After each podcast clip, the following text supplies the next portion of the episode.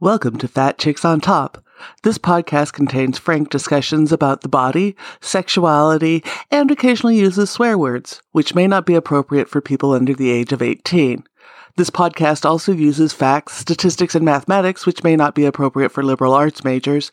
And this podcast relies on science and reality, which may not be appropriate for evangelicals.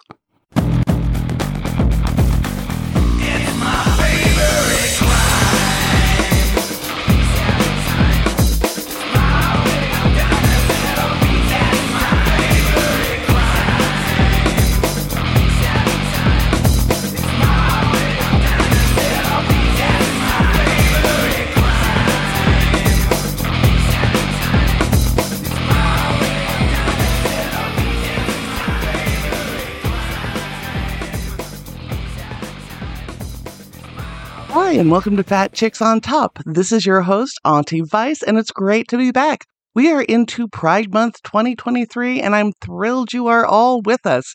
And this year, for me, Pride feels particularly relevant since our communities are so under attack lately. So, to help celebrate this and help do the month, for the next several months, I will be interviewing folks who are involved in advocacy and legislation to talk about the good, the bad, and the ugly of what's going on in politics right now. I have folks coming on from the National Association for the Advancement of Fat People. I have folks coming in from the National Coalition of Sexual Freedom. I have folks coming in from different state agencies to talk about what's going on and what we can do to support our communities and help make the place even better.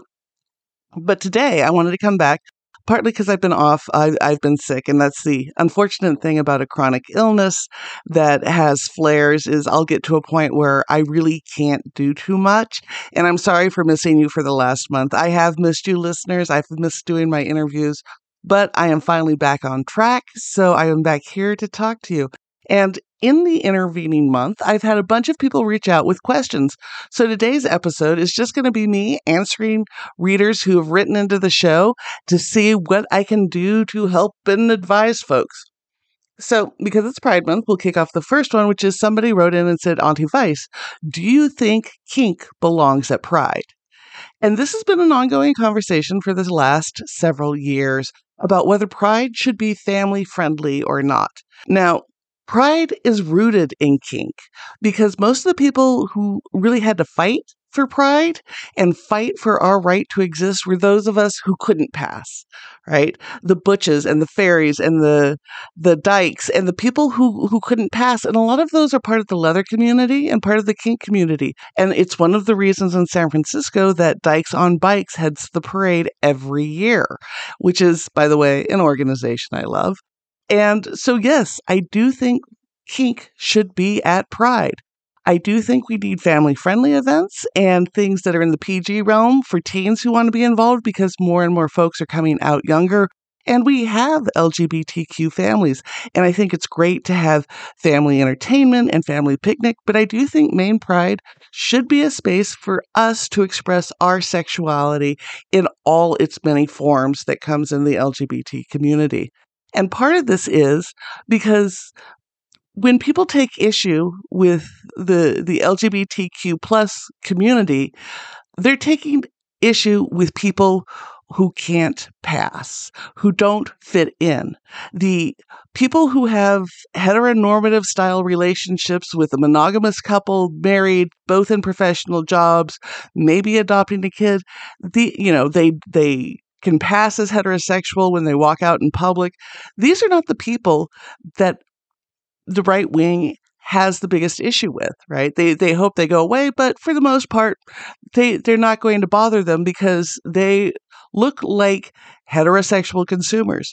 For those of us who haven't been able to or haven't wanted to have that model for our relationships and for the way we love and the way we express that love, we are the ones that they target first. This is the what reason people are targeting trans folks and drag queens from the top, right? Folks who will never be respectable enough to make it into respectability politics. So I think main Pride should definitely be kink friendly.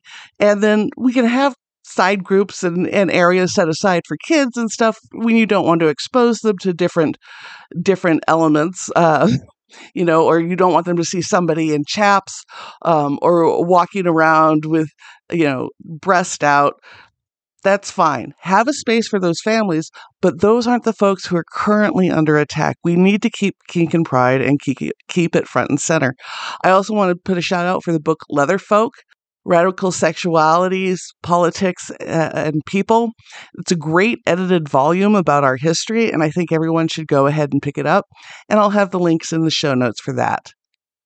Our second letter comes in from a, a repeat writer, and they are a young couple in their 20s. They're looking at getting married, and they are based in the UK. So, welcome and hi. It's good to hear from you guys again. And they're expecting their first child.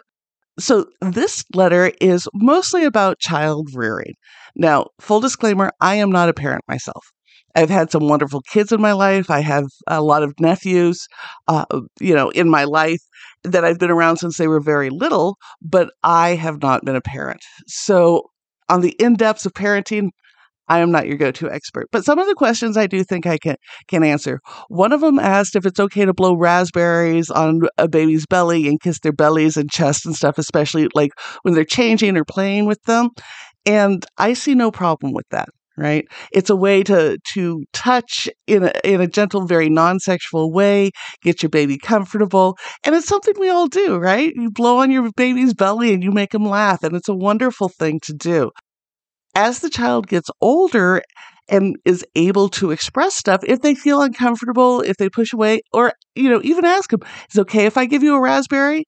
It introduces a young child to the idea of consent, that you're not going to touch them without their permission. And when they're, they're three, four, five, when they're able to verbally articulate whether or not they want that, then you need to listen to your, your, your kids' feedback. And I think it's a great way to introduce consent to that. Uh, another question was Are there any good books that we can read our kids? And some of my favorites, uh, especially when they're really little, are like the Pat the Bunny books and the ones that are the they're kind of cardboardy and tactile so they they have them on shapes and textures and all of that too to start teaching your kids different concepts like furry or scratchy or soft and I've I've used those with a ton of kids growing up. As they get a little older Dr. Seuss. I'm still a fan of Dr. Seuss. I know there's some controversies around some of his work uh, that had some racist imagery. Those have been taken off the market by the the Seuss Foundation itself. Decided not to keep printing those books. So yeah, the Dr. Seuss books: Go Dog Go, Oh the Places You Will Go, Hop on Pop, One Fish, Two Fish, Red Fish, Blue Fish. All of those are wonderful books to introduce to kids. And then when they're around three or four, my favorites growing up were the Madeline books, um, and those were phenomenal stories. And then I also like poetry, and Shel Silverstein's poetry for kids, where the sidewalk ends, the missing piece.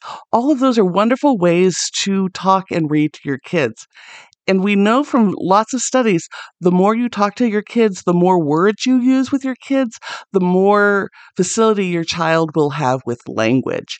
And it's one of the things that we find with gaps is when you have households that read to their little kids versus those that don't, the households that read, those kids have a leg up in education that is very difficult to make up later in in schooling even if you have a really good teacher. So the more you can read to your kids and talk to your kids and sing to your kids i think the better off you will be. And then the third question they had were are there any uh, games or uh, that we could play with our kids and yeah starting when they're really young you know you start doing things like passing a ball back and forth little babies and and toddlers love playing with balloons, and it's a great way to develop hand-eye coordination and get them comfortable and interact. Um, you know, and it, it's not going to wreck the household. Um, things like blocks um, any any type of building and manipulating spaces and shapes uh, will really help. And the ones where you put the right shape block in the right hole, those things very early on are great to play with your kids. Puzzles are great. Age appropriate puzzles can be a wonderful way to help with spatial ability and reasoning. And you know, you get the giant puzzle pieces or the foam puzzles when they're really little and you move up, and it makes it easier to do things like rearrange words um, and letters and numbers when they're older, and it gives them more of a spatial ability. As they, they grow, there's so many great games out there. Everything from tiddlywinks to pick up sticks, anything that works with the dexterity right? And teaches your kids to manipulate smaller objects will help with hand eye coordination later on. I'm also a big sports person. Get out your kid, kick a ball around in the yard if you have one, or go to the park and kick a ball around. Uh, have them run, have them play hopscotch. The physical activities are really critical for my my youngest nephew in my life he's 10 now but we would go out and i'd let him climb trees or play in the sandbox or climb on the jungle gym and just hang out with him and spend that time with him. And kids love that. At home, as they get a little older, there's a whole bunch of card games from Old Maid to Uno to Go Fish. All of these things are a great way to spend some family time together and, and, really enjoy it. And to this day, we still, when my my sister brings up my nephew, we still play family games. And at ten, we're playing things like Neanderthal poetry, or which he loves being able to to hit his grandma with the uh, blow up bat when uh, she gets an answer wrong, which is part of the game. Or we'll play Uno or we play Go Fish when he was a little younger, and we play all sorts of board games now. And it's a great way for family to get together and hang out. And then the last part of the question is what TVs, movies, shows would you recommend watching with your kid? When they're little, when they're very little, it probably doesn't matter a lot because they're not comprehending what's on TV. As they enter the the the later parts of the the ones and twos. There's some programming available to to kids on TV of that age that's supposed to help with stuff. I found it all really annoying, but I really liked My Neighbor Totoro, which my niece, when she was a little, would watch on repeat. She loved that one. There's lots of like Teen Titans Go and Spider Man little spinoffs made for younger kids. Uh, my my nephew started watching those very young. My partner's son watches those very young, and then they kind of grow up with those characters, um, and you get you you know you can kind of get into all of that, and so those can be fun. And then you know Disney Disney always works. Uh, make sure you get the age appropriate stuff. Things like Bambi, I wouldn't do until the kid's a little older because the opening is very traumatic. But Disney makes a lot of great stuff for them, as does Pixar. I love the Pixar films. And the, the Pixar shorts, those are a ton of fun. So we've watched all of those uh, with with our kids, but myself and my partner. So those work well. And then as they got into the teen years, um, are both his daughter and one of my nephews more gravitated towards anime. And so we were able to bond over that. But see what your child likes. I mean, part of of youth programming and, and child programming can be really annoying. Um, Mickey Mouse Clubhouse and Caillou made me tear my hair out. Um, but there are other fun ones. Mr. Rogers is still phenomenal. Sesame Street is still a phenomenal resource, and I, I recommend those as well. So, congratulations on the pregnancy. Congratulations on the impending nuptials. I hope you and your bride will have a wonderful time and an easy childbirth. And, uh, and good luck moving forward in your new life. And thank you for writing in. Keep writing in. We'll, we'll, we'll keep talking to you. The next one that came into me is Auntie Vice, I'm a straight man and I like anal sex. Does this make me gay? If the person you're doing anal sex with is somebody of a different gender, then no. It, it doesn't make you gay. The the the anus, the butthole, is not the gay hole, right?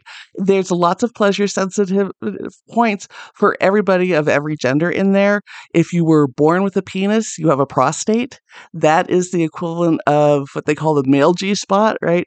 There's a ton of nerve endings. It can cause amazing orgasms. It can help men have extended orgasms. Some men can have repeat orgasms with the prostate stimulated, and it can be wonderfully fun you know, to have your partner, if they don't have a penis, use a strap on. There are some strap on guides. I will have them in my show notes uh, as to, to where to go and get it. And if you're into anal sex, if you're into pegging, I strongly recommend picking up uh, Cooper Beckett and Lyndzi Miller's book, The Pegging Book. Uh, Cooper and Lyndzi were on the show earlier this year, and they do a wonderful job at explaining the ins and outs, for lack of a better term, the how to's as well as the whys and the cultural ramifications, uh, especially of cis straight men having anal sex. And so, yeah, I would say definitely check out their book.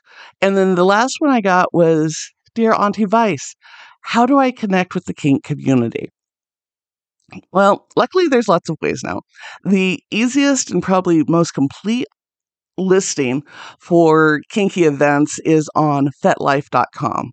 If you're not currently on fetlife.com, just know it's basically Facebook for kinky people with all of the flaws and issues that Facebook has, including the racism and sexism and annoying people. On my site, uh, loveletterstoaunicorn.com. I do offer a video for members, and membership is free on my site. I do offer a downloadable video which walks you through step by step how to set your privacy settings on FetLife to prevent people from finding you, explaining what the difference between an indexed and a non indexed site is, FetLife is a non-index site, which will make it a little harder for people to find you if they're they're not already on there. They won't it won't turn up in a background search in the U.S. For example, if if your employers are looking for your accounts, um, I tell you how to set privacy settings to determine who can see what you have, how they can contact you. FetLife now has an option where only people you have already friended can contact you and send you any messages to, as mine are set, Anybody can send you a message, and I walk you through all of that. And on FetLife, you can go to the events page and then search by distance to your location for what's going on. And they list in person, online, and hybrid events. And it's it's quite complete. So I would say FetLife would be my first stop. BDSMevents.com is a second site where you can find community calendars. If you are in the San Francisco Bay Area, Eros Bay, E R O S B A Y dot com, is a calendar of various kink, BDSM, and swinger events in the San Francisco Bay Area. And you can finally check out ForbiddenTickets.com. Forbidden Tickets was started by Jezebel, who runs the Blackthorn Dungeon and Education Group out of Oakland, California. Jez is wonderful. I love working with her. She has a beautiful space, so check them out. Uh, the link will be in our show notes.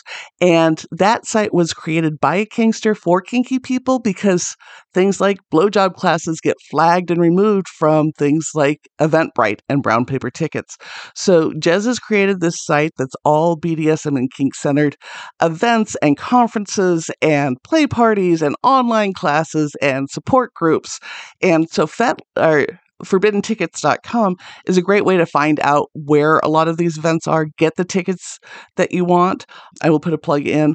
I uh, put up uh, postings for my events on there, including my bi weekly or bi monthly support group for trans and non binary sex workers. So if you are a trans or non binary sex worker and you want to meet for peer support every other week with other people that we vetted to make sure just in the industry and and are not looking to find or meet up or and you can't have you're not in law enforcement, not in uh, research or anything. These are just for people who are working in the industry. You can join us, and that's through.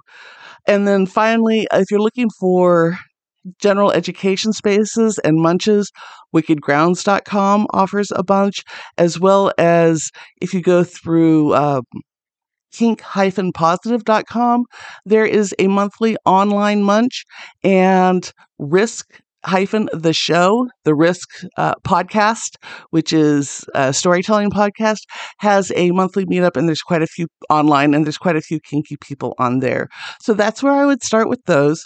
You can also subscribe to my newsletter, um, which you can get when you go to either loveletterstoaunicorn.com or auntyvice.com you can subscribe to it and i put in a list of international events that are coming up that are cool and if i have discounts or ticket information i have the links in that one too.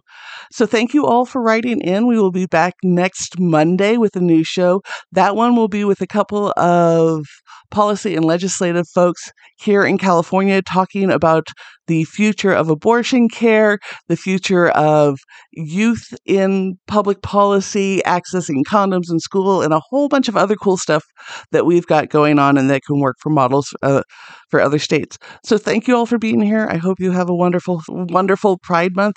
And don't forget to like, follow, and subscribe. Thank you very much.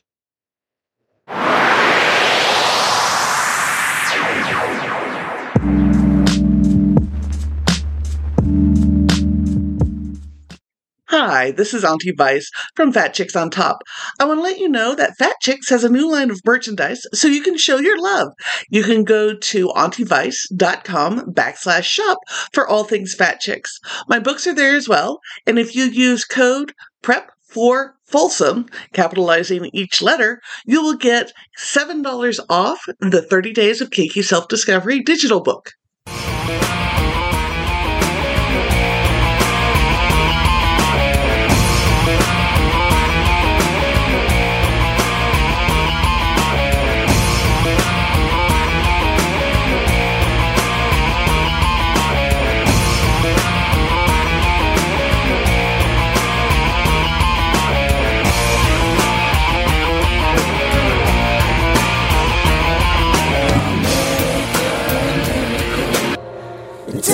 Of the world. Thank you for listening to this episode of Fat Chicks on Top.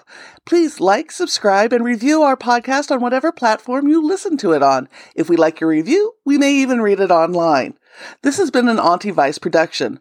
Producer and host, Rebecca Blanton. Audio production by Sharon Smith. Music by David Manga. And more music by Sharon Smith. For more information about Fat Chicks on Top, please visit our website for all things Fat Chicks at fatchicksontop.com.